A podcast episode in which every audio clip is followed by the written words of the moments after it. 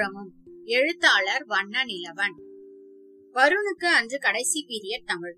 தமிழ் பாடத்தில் ஹோம்ஒர்க் எதுவும் இல்லை. அதனால் பாடம் சுமையாக தோன்றவில்லை. தமிழாசிரியர் ஒரு செயலை நடத்திவிட்டு அதன் விளக்க உரையை டிக்டேட் செய்தார். அதை எல்லோரும் சரியாக எழுதியிருக்கிறார்களா என்று அணித்தலைவர்களை திருத்தச் சொன்னார். வருண் பாரதியார் அணி. அதன் தலைவர் ராஜேஷ். ராஜேஷும் வருணும் நெருங்கிய சிநேகிதர்கள். வருணுக்கு பின்னால் உள்ள பெஞ்சில் தான் ராஜேஷ் இருந்தான். கிருஷ்ணய்யா காலையில் வகுப்புகள் ஆரம்பிப்பதற்கு முன்பே ஸ்கூல் கிரவுண்டில் வைத்து தன் பையில் நோட்டு புத்தகங்களுக்கு நடுவே வைத்திருந்த சிறிய காகித பட்டத்தை எடுத்து காண்பித்தான். அது ரொம்ப அழகாக இருந்தது. சாயந்தரம் பட்டம் விட போகிறேன் என்று அவனிடம் பேச்சிக் கொண்டான். அவனுக்கும் பட்டம் விட ஆசை. ஆனால் புது பட்டம் வாங்க காசு வேண்டுமே. வீட்டில் அம்மா உள்பட யாரிடம் கேட்டாலும் காசு கிடைக்காது. உனக்கு எதற்கு காசு? என்று கேட்பார்கள். ஆச்சி அப்படி இல்லை. ஆச்சியிடம் காசு இருந்தால் அவன் கேட்டதுமே கொடுத்து விடுவாள் அப்பா அம்மா தாத்தாவிடமெல்லாம் காசு புழங்குகிற மாதிரி ஆச்சியிடம் காசு புழங்குவதில்லை. பெயருக்கு முதல் மணி அடிப்பதற்கு முன்பு ராஜேஷிடம் கிருஷ்ணையா வைத்திருக்கிற பட்டத்தை பற்றி சொன்னான். ராஜேஷிடம் எப்போதும் பாக்கெட் மணி இருக்கும். அவனால் பட்டம் பம்பரம் கிரிக்கெட் மட்டை பந்து இவற்றை வாங்குவதெல்லாம் வெகு எளிது. என்றாலும் அவனிடம் தன் ஆசையை வெளியிட வரும் தயங்கினான். இயலாத பிள்ளைகளின் மனத்தில் ஏற்படும் ஏக்கம் வருணுக்கு ஏற்பட்டது. அப்பா கதை புத்தகங்களாகத்தான் வாங்கி கொடுக்கிறார். அம்மாவிடம் ரொம்ப நாள் கேட்டு தொந்தரவு செய்த பின் அவனுக்கு பிடித்தமான ட்ரேடர் விளையாட்டு வாங்கி கொடுத்தாள். ஆனால் ஞாயிற்றுக்கிழமை ஹோம்ஒர்க் இல்லாவிட்டால் தான் அதுவும் யார் வீட்டுக்கும் எடுத்து செல்லாமல் வீட்டில் வைத்தே தான் விளையாட வேண்டும் என்று சொல்லிவிட்டாள். விளையாட்டு என்பது தடையில்லாத மனத்துடன் சர்வ சுதந்திரத்தோடு விளையாட வேண்டியது என்பது அம்மாவுக்கு தெரியாதா என்ன? அம்மாவின் மீது எரிச்சலாக வந்தது. இப்போது வருணுக்கு ட்ரேடர் விளையாட்டு அழுத்து விட்டது. நல்ல வேளையாக ராஜேஷ் வீட்டில் கம்ப்யூட்டர் இருந்தது. அதில் ராஜேஷ் விளையாடும் போது வருண் பக்கத்தில் உட்கார்ந்து பார்த்து கொண்டிருப்பான். அவனுக்கும் ராஜேஷ் விளையாட இடம் தருவான். ஆனால் ராஜேஷ் மாதிரி அவனால் கார் சேசிங்கில் விளையாட முடியவில்லை. அவனது கார் அடிக்கடி ரோட்டை விட்டு வெளியே சென்றுவிடும். ராஜேஷ் அவன் தலையில் சென்ன செல்லமாக கொட்டுவான். கிருஷ்ணய்யாவுடைய பட்டத்தை பார்த்த பிறகு வருணுக்கு அதே ஞாபகமாக இருந்தது. அந்த மாதிரி ஒரு பட்டம் மிக உயரத்தில் காற்றில் பறந்தால் எவ்வளவு சந்தோஷமாக இருக்கும்? அம்மாவிடம் பட்டம் வாங்க பணம் கேட்க வேண்டும் என்று முடிவு செய்தான். அம்மா சத்தம் போட்டாலும் போடுவாள். பிறகு என்னதான் செய்வது? ஆனால் இன்டர்வலில் ராஜேஷும் மணிகண்டனும் அன்று சாயந்தரம் எப்படியாவது பட்டம் வாங்கிவிட வேண்டும் என்று பேசிக் கொண்டார்கள். மணிகண்டன் வீட்டின் அருகேயும் பட்டம் விட ஆரம்பித்து விட்டார்களாம். அவன்தான் பட்டம் விடுகிற பேச்சை ஆரம்பித்தவன். வருணுக்கு இது ரொம்ப வசதியாக போய்விட்டது. பட்டம் விடுவது பற்றி ஏதாவது முடிவு தெரியும் என்று நினைத்தான். அவன் நினைத்த மாதிரியே நடந்தது. ராஜேஷ் அவனே கல்பனா ஸ்டோரில் போய் பட்டத்தை வாங்கி விடுகிறேன் என்றான். விஷயம் இவ்வளவு சுலபமாக முடியும் என்று அவன் எதிர்பார்க்கவே இல்லை. ராஜேஷ் மாதிரி ஒருத்தன் இருப்பது எவ்வளவு வசதியாக இருக்கிறது? என்னதான் ராஜேஷ் நெருங்கிய சிநேகிதன் என்றாலும் ராஜேஷின் தயவில் தன்னுடைய விளையாட்டு ஆசைகளை தீர்த்து கொள்வது அவனுக்கு சங்கோஜமாக இருந்தது. இனம் புரியாத தாழ் உணர்ச்சி ஏற்பட்டது. எங்கோடா போய் பட்டம் விடுறது? என்று கேட்டான் மணிகண்டன். குளத்தங்கரை பக்கம் போகலாம்டா என்றான் ராஜேஷ். குளத்து பக்கம் போய் விளையாடுவதென்றால் அம்மாவிடம் அனுமதி பெற வேண்டும். அம்மா என்ன சொல்வாளோ தாத்தாவும் கூட சில நேரம் அங்கேயெல்லாம் போகக்கூடாது என்று சொல்வார். குளத்த பக்கம் போறதுன்னா எங்க வீட்டிலே சத்தம் போடுவாங்கடா என்றான் வரும் உசரமான இடமா இருந்தாத்தான் நல்லா காத்து வீசும் என்றான் மணிகண்டன். உசரத்துக்கு எங்கடா போறது? சரி நூல் வேணுமேடா. நூல் புதுசா வாங்கினா மெழுகு ஏத்த வேண்டாமாடா என்று கேட்டான் ராஜேஷ். என்கிட்டே நூல் இருக்குடா ஒன்னும் பிரச்சனை இல்லடா என்றான் மணிகண்டன். ராஜேஷ் வருண் இருவருக்குமே சந்தோஷமாக இருந்தது. ஆனால் இன்னைக்கு காத்து அவ்வளவா இல்லாத மாதிரி இருக்குதுடா என்றான் ராஜேஷ். சாயந்தரம் தானடா பட்டம் விட போறோம். அப்ப பாத்துக்கலாம்டா என்றதும் எதற்கும் கவலையே இல்லாதவன் மாதிரி சொன்னான் மணிகண்டன். வருணுக்கு தன் வீட்டு மொட்டை மாடியிலேயே பட்டம் விடலாமே என்று தோன்றியது. தன் வீட்டு மாடியில் பட்டம் விட்டால் அவர்களோடு விளையாடுவது பற்றி அம்மா எதுவும் சொல்ல மாட்டாள் என்று நம்பினான் வருண். எங்க வீட்டு மொட்டை மாடியிலேயே பட்டம் விடலாம்டா என்றான் வருண். உங்க வீட்டு மொட்டை மாடி என்ன அம்பிட்டு உசுரமாடா? அதுக்கு இல்லடா நானும் உங்க கூட பட்டம் விட வரலாம்டா. அதுக்கு தாண்டா சொல்றேன். ஆமாண்டா பாவம்டா. அவங்க அம்மா வருண வெளியில எங்கேயும் விளையாட விட மாட்டாங்க என்று வருணுக்காக பருந்து பேசினான் ராஜேஷ். மணிகண்டன் சரி என்று தலையை ஆட்டினான். வருணின் வீட்டுக்கும் ராஜேஷும் மணிகண்டனும் பட்டத்துடனும் நூலுடனும் போவதென்று முடிவு செய்தனர். சீக்கிரம் பள்ளிக்கூடம் முடிந்து வீட்டுக்கு போக மாட்டோமா என்றிருந்தது வருணுக்கு. அவனுடைய கவனம் பூராவும் மணி சத்தத்திலை கேட்பதிலேயே குவிந்திருந்தது. ராஜேஷ் அவனுடைய நோட்டை திருத்தி அவனிடம் கொடுத்தான்.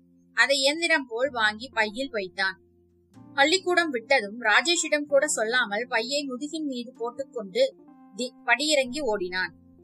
முப்பத்தி இரண்டு படிகள். தினசரி அந்த படிகளில் ஏறி இறங்கி அவற்றின் மீது அவனுக்கு ஒரு அந்யோன்யமே ஏற்பட்டது. ஏழெட்டு படிகள் தான் இறங்கி இருப்பான் ஓடிய வேகத்தில் நிதானம் எழுந்து படி மாற்றி கால் வைத்து விட்டான். நிலை தடுமாறி கீழே விழுந்தான். கால் மேலாகவும் தழகீழாகவும் தெரிந்தது. கையை ஊன்ற முயன்றான். பின்னால் வந்து கொண்டிருந்த மாணவர்கள் அவன் மீது கும்பலாக சரிந்தனர். ஏதேதோ குரல்கள் யார் யாரோ மிதித்தனர். டேய் டே என்று சத்தம் போட முயன்றான். நொடிப்பொழுதில் அவன் கீழே விழுந்து விட்டான்.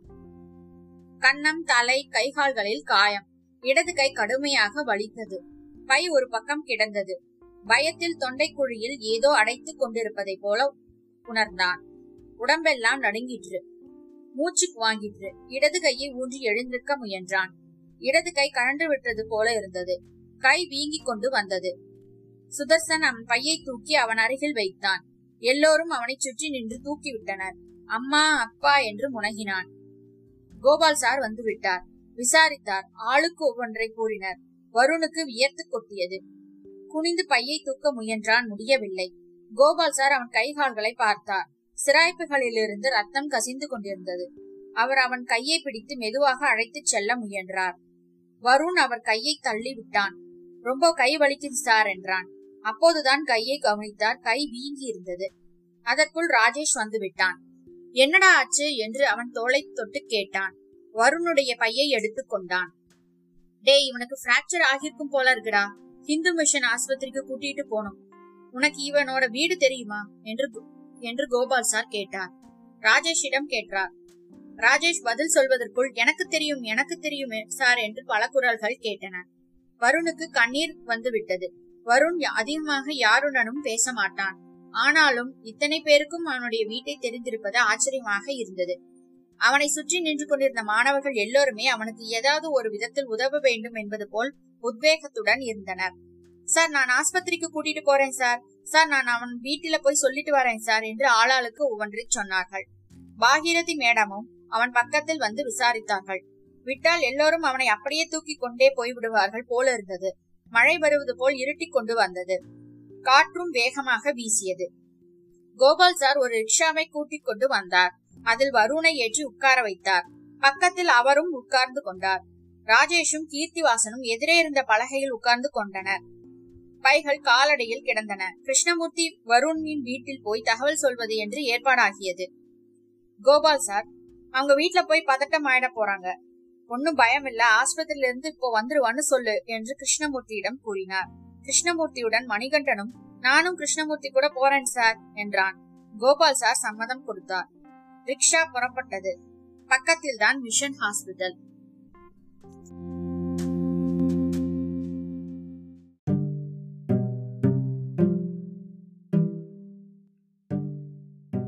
உள்ளும் புறமும் எழுத்தாளர் வண்ண நிலவன் சுசீலாவை கிருஷ்ணபாரதி அங்கே எதிர்பார்க்கவில்லை. கூடவே இந்த ராஜன் மேங்களூரு வேற இருக்கிறான். சுசீலா பார்த்திருப்பாளோ? மெல்ல நழுவி கேட் பக்கம் போய்விடலாமா? வரிசையாக போடப்பட்டிருக்கிற நாற்காலிகளில் கடைசியில் உட்கார்ந்தால் அங்கிருந்து பார்க்க சுசீலாவுக்கு தெரியாது. அவர்களுக்குள் பேச்சு மும்முரமாக நடைபெறுகிறது. பிரேமாவை பற்றி ஒன்றும் பிரச்சனை இல்லை. இந்த சுசீலாவும் ராஜன் மேங்களூரும் தான். ராஜன் மங்களூரு பேசியே கொன்று விடுவான் எதிராளி நம் பேச்சை கவனிக்கிறானா இல்லையா என்பதெல்லாம் அவனுக்கு தேவையில்லாத விஷயம். ஓய்வு ஒழிச்சல் இல்லாத பேசும் இயந்திரம் அவன். இவ்வளவு ரசனை குறைவானவன் இங்கிதமற்றவன் எப்படி கவிதையெல்லாம் எழுகிறான் என்று அவனுக்கு ஆச்சரியமாக இருந்தது. சுசீலாவும் பேசுவாள் ஆனால் அவள் எதிராளியின் முகக்குறிப்பையும் கவனிப்பாள். மற்றவர்களுக்கும் பேச வாய்ப்பளிப்பாள். ராஜன் மேங்களூருவிடம் அவள் மாட்டிக்கொண்டது நல்லதுதான். நம்மை கவனிக்க மாட்டாள் என்று நினைத்துக் கொண்டே தொலைவில் இருந்த இரும்பு நாற்காலியில் உட்காரம் போனான். பாரதி கிருஷ்ணபாரதி என்று சுசீலாவின் குரல் கேட்டது. காதில் விழாதவன் மாதிரி இருக்க முயன்றான். அதற்குள் அவளை கூப்பிட்டுக் கொண்டே அவனருக்கும் இடத்துக்கு வந்து கொண்டிருந்தாள். பிரேமாவும் அவன் பின்னால் வந்தாள். ராஜன் மங்களூரு ஹலோ கிருஷ்ணபாரதி என்று சொல்லிக்கொண்டே சுசீலாவுடன் வேகமாக அவனை நோக்கி வந்து கொண்டிருந்தான். தர்ம சங்கடத்துடன் சிரித்து வைத்தான் கிருஷ்ணபாரதி அவன் அருகே காலியாக கிடந்த நாற்காலியில் சுசீலா உட்கார்ந்தாள். ராஜன் மங்களூருவும் பிரேமாவும் அவர்களுக்கு எதிரே நின்று கொண்டிருந்தார்கள். பிரேமா ஒரே லேசான தயக்கத்துடன் நின்று கொண்டிருந்தாள். பிரேமாவின் இங்கிதம் கிருஷ்ணபாரதிக்கு பிடித்தது. ராஜன் மங்களூருவை உட்காரச் சொல்லாமல் பிரேமாவை பார்த்து உட்காருங்க என்றான். அவள் லேசாக சிரித்துக்கொண்டே இல்ல பரவாயில்ல என்றாள். என்ன ரகசியமா படம் பார்க்க வந்துட்டீங்களா? என்று கேட்டாள் சுசீலா. என்ன ரகசியம்? என்றான் கிருஷ்ணபாரதி. அப்போ ஆபீஸ்ல மீட் பண்ணப்போ கூட சாயந்தரம் ஷோக்கு வருவேன்னு சொல்லலையே. ஏற்கனவே பார்த்த படம் தானே? ஏற்கனவே பார்த்திருக்கீங்களா? அதானே பார்த்திருப்பீங்க. Excellent movie பர்க்மனோட one of the best work எத்தனை தடவை பார்த்தாலும் பார்த்துக்கிட்டே இருக்க சொல்ற படம். நம்பர் ஒன் கிளாசிக் நான் ஆறாவது தடவையா பாக்குறேன் இந்த படம் பார்த்த இன்ஸ்பிரேஷன்ல ரெண்டு பொயட்ரி எழுதியிருக்கேன் என்றான் ராஜன் மேங்களூரு உங்களுக்கு கொஞ்ச நாளைக்கு இன்ஸ்பிரேஷன் வராம இருந்தா நல்லது என்றாள் சுசீலா. அதை கிருஷ்ணபாரதி ரசித்தான். ஏன் ஏன் என்று அவசரமாக கேட்டான் ராஜன். உங்களுக்கு எத்தனை வயசாகிறது ராஜன்? முப்பத்தி ரெண்டு முப்பத்தி ரெண்டு வயசுல ஒரு பத்து பதினாலு தொகுப்பு கொண்டு வந்துட்டீங்களே. பதினாலு இல்ல பதினெட்டு என்று திருத்தினான் ராஜன் மேங்களூர். அதனாலதான் சொல்றேன் உங்களுக்கு இனிமே இன்ஸ்பிரேஷனே வர வேண்டாம். இவ்வளவு தொகுப்பு எழுதி தமிழுக்கு சேவை செஞ்சது போதும். பயப்படாதீங்க இன்னொரு தொகுப்பு பிரஸ்ல இருக்கு என்று தன் சிகரெட் கடை படிந்த முன்னம் பற்கள் தெரிய சிரித்தான். தமிழ் தாங்காதுரா சாமி என்று சொல்லி சிரித்தாள் சுசீலா. தமிழ்நாட்டுல எல்லாம் இலக்கிய பரிசும் விருதும் வாங்கிட்டேன். எப்படியாவது சாகித்ய அகாடமி வாங்கணும். அதுதான் என் ஆசை. அதுவரை எழுதுறது நிறுத்த மாட்டீங்களா? அப்போ சாகித்ய அகாடமி அட்வைசரி போர்டுல யார்கிட்டயாவது பேசி பார்ப்போம். அது ஒன்னும் பெரிய சமாச்சாரம் இல்ல. என்ன பாரதி? என்று அவன் இடுப்பில் அடித்தாள் சுசீலா. கிருஷ்ணபாரதிக்கு மனோகரி ஞாபகம் வந்தது. ஒப்புக்கு சிரித்து வைத்தான். உங்களை பிடிச்ச இரண்டு இலக்கிய வியப்புகள் ஜூரிகளா வந்துட்டா இந்த வருஷம் உங்களுக்கு தான் சாகித்ய அகாடமி. என்று மீண்டும் கிருஷ்ணபாரதியை இடித்தாள் சுசீலா. அவன் எழுந்தான். இதை மனோகரி பார்த்தால் என்ன ஆகும்? சுசீலாவின் மண்டையில் இரும்பு கம்பியால் மனோகரி அடிப்பதை போல் ஒரு கற்பனை விரிந்தது. கிருஷ்ணபாரதியின் முகம் சுகம் சுருங்கியது. மொபைல் போன் அடித்தது. போனை எடுத்து பேசினான். ஹலோ யார் கிருஷ்ணனா? என்று அப்பாவின் குரல் கேட்டது. அப்பா போனே பேச மாட்டாரே ஆச்சரியமாக இருந்தது. ஆமாப்பா எங்க இருக்க உடனே வீட்டுக்கு புறப்பட்டு வா. வருண் ஸ்கூல்ல கீழே விழுந்துட்டான்டா. கையில பிராக்சர் என்றா சண்முகம். என்னது பிராக்சரா என்று பரதி பதறினான் கிருஷ்ணபாரதி. சுசீலா யாருக்கு பாரதி என்று பதத்தட்டுடன் கேட்டாள். பிரேமா சுசீலாவின் அருகில் வந்து கிருஷ்ணபாரதி முகத்தையே பார்த்தாள். ராஞ்சூர் மேங்களூரு சிகரெட் பட்டம் வைத்தான். ஆமா உடனே கிளம்பி வா என்றார் சண்முகம். இதோ வரேன்பா என்று போனை ஆஃப் செய்தான். நான் வீட்டுக்கு போகணும் வருண் கீழே விழுந்து பிராக்சர் ஆயிடுச்சு என்று சொல்லிக்கொண்டே எழுதான் கிருஷ்ணபாரதி. பிரேமா நீ படத்தை பாரு நான் பாரதி கூட கிளம்புறேன் என்று சுசீலாவும் புறப்பட்டாள். நீ எதுக்கு சுசீலா? நான் போயிடுவேன். நீ பிரேமா கூட படத்தை பாரு என்றான் கிருஷ்ணபாரதி. ராஜன் மங்களூரு ஆழமாக இழுத்து புகையை ஊதிக்கொண்டிருந்தான் பிரேமா என்ன பேசுவதென்று தெரியாமல் தவித்துக் கொண்டிருந்தாள். நோ நோ நானும் வரேன் பாரதி. குழந்தையை நானும் பார்க்கணும் என்றாள் சுசீலா. ஏற்கனவே வரும் கீழே விழுந்து கையை முறித்துக் கொண்டிருக்கிறான். மனோகரிக்கு அப்பா போன் செய்திருப்பாரோ என்னவோ? சுசீலாவுடன் அவனையும் சேர்த்து பார்த்தால் மனோகரின் கோபம் கட்டு மீறி போய்விடுமே என்று பாய்ந்தான். காலையில் சிசிரியா வந்தவளைப் போல மனோகரி கூச்சலிட்டது ஞாபகத்துக்கு வந்தது. என்ன சொல்லி சுசீலாவை தடுப்பது என்று தெரியவில்லை. ஏன் இப்படி இங்கீதம் இல்லாமல் இருக்கிறாள் இந்த சுசீலா வாங்க குழந்தை என்ன பாடுபடுறானோ என்று தன் இயல்பாக பேசினாள் சுசீலா கிருஷ்ணபாரதிக்கு தலையை வலிப்பது போல இருந்தது. மனோகரிக்கு விஷயம் தெரியுமோ என்னவோ? அப்பாவிடம் கேட்க மறந்துட்டோமே. மொபைலை எடுத்து மனோகரி நம்பரை போட்டான். என்கேஜாகவே இருந்தது. மீண்டும் முயற்சித்தான். கால் போக போகவில்லை. எரிச்சலுடன் மொபைலை ஆஃப் செய்தான்.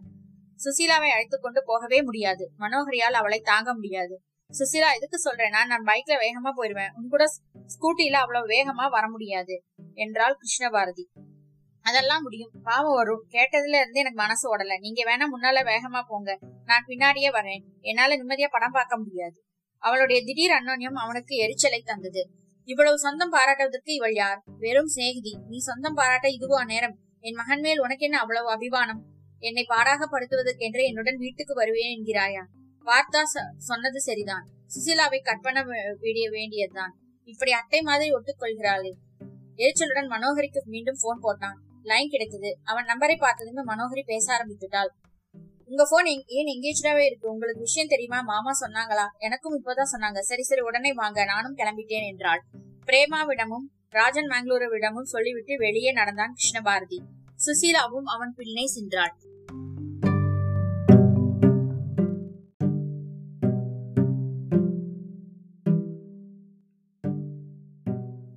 உள்ளும் புறமும். எழுத்தாளர் வண்ண நிலவன் கிருஷ்ணபாரதி வீட்டினுள் நுழைந்த போது மனோகரின் குரல் கேட்டது.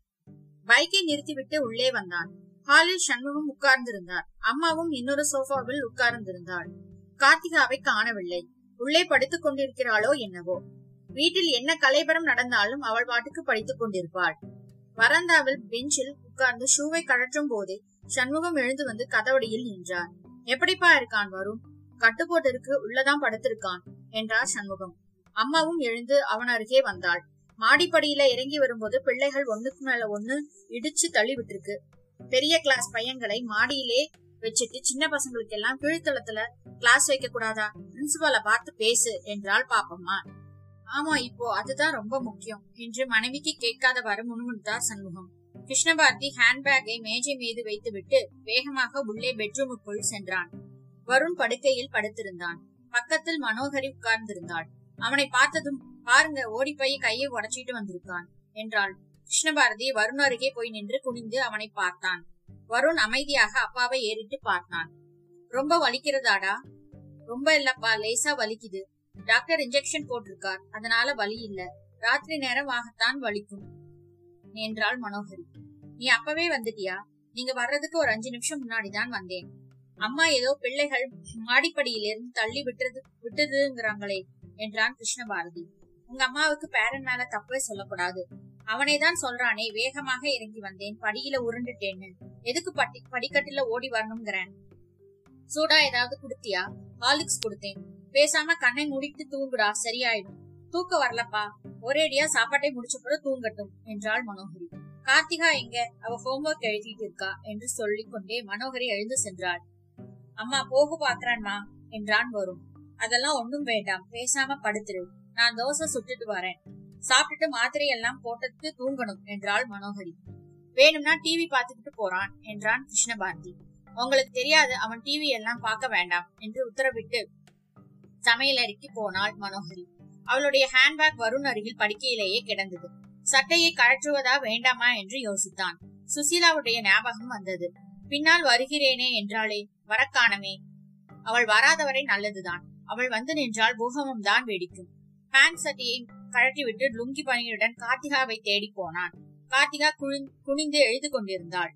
அவளை தொந்தரவு செய்ய வேண்டாம் என்று ஹாலில் போய் உட்கார்ந்தான். பாப்பம்மாள் எழுந்து வருண் அறைக்கு போனாள். டாக்டர் ஃபீஸ் எல்லாம் யார் கொடுத்தா? நீங்க கொடுத்தீங்களா? என்று சண்முகத்திடம் கேட்டான். ஒரு சார் தான் ஆட்டோவுல கட்டு போட்டு கூட்டிட்டு வந்தாரு. அவர் கூட ராஜேஷ் வந்தான். ஃபீஸ் எல்லாம் வேணாம் அப்புறம் பாத்துக்கலாம்னார் நான் கேட்டு கொடுத்துட்டேன். உன் பீரோவில் இருந்ததுதான் எடுத்து கொடுத்தேன் என்றார் சண்முகம். கிருஷ்ணபாரதிக்கு திருப்தியாக இருந்தது. எந்த டாக்டர் இந்து மிஷன்ல தான் கட்டி காட்டியிருக்காங்க. நாலு நாள் கழிச்சு போகணும். பள்ளிக்கூடம் போறதுக்கு பதினஞ்சு நாள் ஆவது ஆகும் என்றார். அவர் வருத்தத்தில் சொல்கிறாரா சாதாரணமாக சொல்கிறாரா என்று தெரியவில்லை. பேசாமல் வாசலை பார்த்து கொண்டே இருந்தான். சமையல் அறையில் மனோகரி தோசை சுடுகிற சத்தம் கேட்டது. மனோகரியின் மொபைல் அடித்தது. அவளுடைய ஹேண்ட்பேக்கின் உள்ளிருந்து சத்தம் வந்தது. வருணுக்கு பக்கத்தில் இருந்த பாப்பம்மாள் எங்கே இருந்து சத்தம் வருகிறது? என்று அங்கும் இங்கும் பார்த்தாள். அம்மா மொபைல் தான் ஆச்சி அடிக்குது. அவ ஹேண்ட்பேக்ல இருந்து சத்தம் கேட்குது என்றான் வருண். அதற்குள் மனோகரியை சத்தம் கேட்டு வந்து விட்டாள். அவசர அவசரமாக திறந்து மொபைலை எடுத்து பார்த்தாள். அவள் தம்பி மனோகரன் தான். பச்சை பட்டனை அழுத்தி காதில் வைத்துக் கொண்டே சமையலறைக்குள் சென்றாள். அக்கா நான் மனோகரன் பேசுறேன். தெரியுதுடா எப்படி இருக்க? நல்லா இருக்கேன்க்கா. அம்மா அப்பா தங்கச்சி எல்லாரும் சௌக்கியமா? எல்லாரும் நல்லா இருக்காங்க அக்கா. அத்தா எப்படி இருக்காங்க? மாமா அத்தை குழந்தைகள் எல்லாம் சௌக்கியமா இருக்கா? எல்லாரும் நல்லா இருக்காங்கடா. வருண் தான் ஸ்கூல்ல கையை உடைச்சிட்டு வந்து கட்டு போட்டு படுத்திருக்கான். ஐயையோ எப்போ? ரொம்ப பலமான அடியா? என்று பதறினான் மனோகர். இடது கையில அடி பிராக்சர் இன்னைக்கு இன்னைக்கு தான் இப்போ கொஞ்சம் நாளதான் பள்ளிக்கூடத்துல விழுந்துட்டான். என்ன செய்யறது எல்லாம் நேரம். அடடா பாவம். அவனுக்கு அடிக்கடி ஏதாவது ஒண்ணு இல்லாட்ட ஒண்ணு வந்துகிட்டே இருக்கு. சரி உன் வேலையெல்லாம் எப்படி இருக்கு? ஆபீஸ் விஷயமா நாளைக்கு மெட்ராஸ் புறப்படுறேன். அதை சொல்லத்தான் போன் பண்ணேன். மனோகரி கல்லில் கிடந்த தோசையை எடுத்து விட்டு அடுத்த தோசையை ஊற்றினாள். அந்த சத்தம் மனோகருக்கு கேட்டது. ஏதாவது வேலையா இருக்கியா அக்கா? அப்புறம் பேசவா? இல்லடா வருணுக்கு தான் தோசை சுட்டுக்கிட்டு இருக்கேன். நீ பேச ரஞ்சனி எப்படி இருக்கா? அம்மா அப்பாவுக்கு உடம்பெல்லாம் பரவாயில்லையா? ரஞ்சனி காலேஜ் போறாக்கா அம்மாவுக்கு தான் மூட்டு வலி. நீ தான் அம்மாவுக்கு போகணும்ட்டா ரெஸ்ட் கொடுக்கணும். உனக்கு ஜாதகம் ஏதாவது வருதா? ஏதோ அப்பா தான் அடிக்கடி ஜோசியர் வீட்டுக்கு போயிட்டு வரார். எனக்கு கல்யாணம் பண்ணிக்க இஷ்டமே இல்லக்கா. நீங்க எல்லாம் சொல்றீங்களேன்னு தான் வேற வழி இல்லாம ஒத்துக்கிட்டேன். நானும் அப்படித்தான் சொல்லிட்டு இருந்தேன். எல்லாம் கல்யாணம் பண்ணிட்டா சரியா போயிடும். வயசு காலத்துல அப்பா அம்மாவை நீதானட காப்பாத்தணும்? என்ன மூக்கா எந்த வண்டியில வர? நெல்லையில? சரி மாம்பழத்துல இறங்க போறியா இல்ல தாம்பரத்துல இறங்கிடுறியா? மாம்பழத்திலேயே இறங்கிற வரேன்க்கா சரி நீ வருணை கவனிச்சுக்கோ. சரி பார்த்து வந்து சேரு. சரிக்கா வச்சிரட்டுமா எல்லாரையும் கேட்டேன்னு சொல்லு. சரிக்கா. தோசை தட்டை எடுத்துக்கொண்டு பெட்ரூமுக்கு போனாள் மனோகி. அவளுக்கு ஒரு சந்தேகம் வந்தது. வருணுக்கு தோசை கொடுக்கலாமா கஞ்சி கொடுக்கலாமா என்று நினைத்தாள். அவனிடமே கேட்டாள். டாக்டர் என்ன சாப்பிடலாம்னு சொன்னார்டா? டாக்டர் ஒண்ணுமே சொல்லலாமா பாப்பம்மாள் வருணின் நெஞ்சில் கையை வைத்து சுடுகிறதா என்று பார்த்தாள். சூடு இல்லை. கிருஷ்ணபாரதியும் கட்டில் கட்டிலில் வந்து உட்கார்ந்து கொண்டாள். காய்ச்சல் இல்ல தோசைதான சும்மா குடு என்றாள். வீட்டு வாசலில் ஆட்டோ வந்து நின்றது. ஆட்டோவில் இருந்து சுசீலா இறங்கிக் கொண்டிருந்தாள்.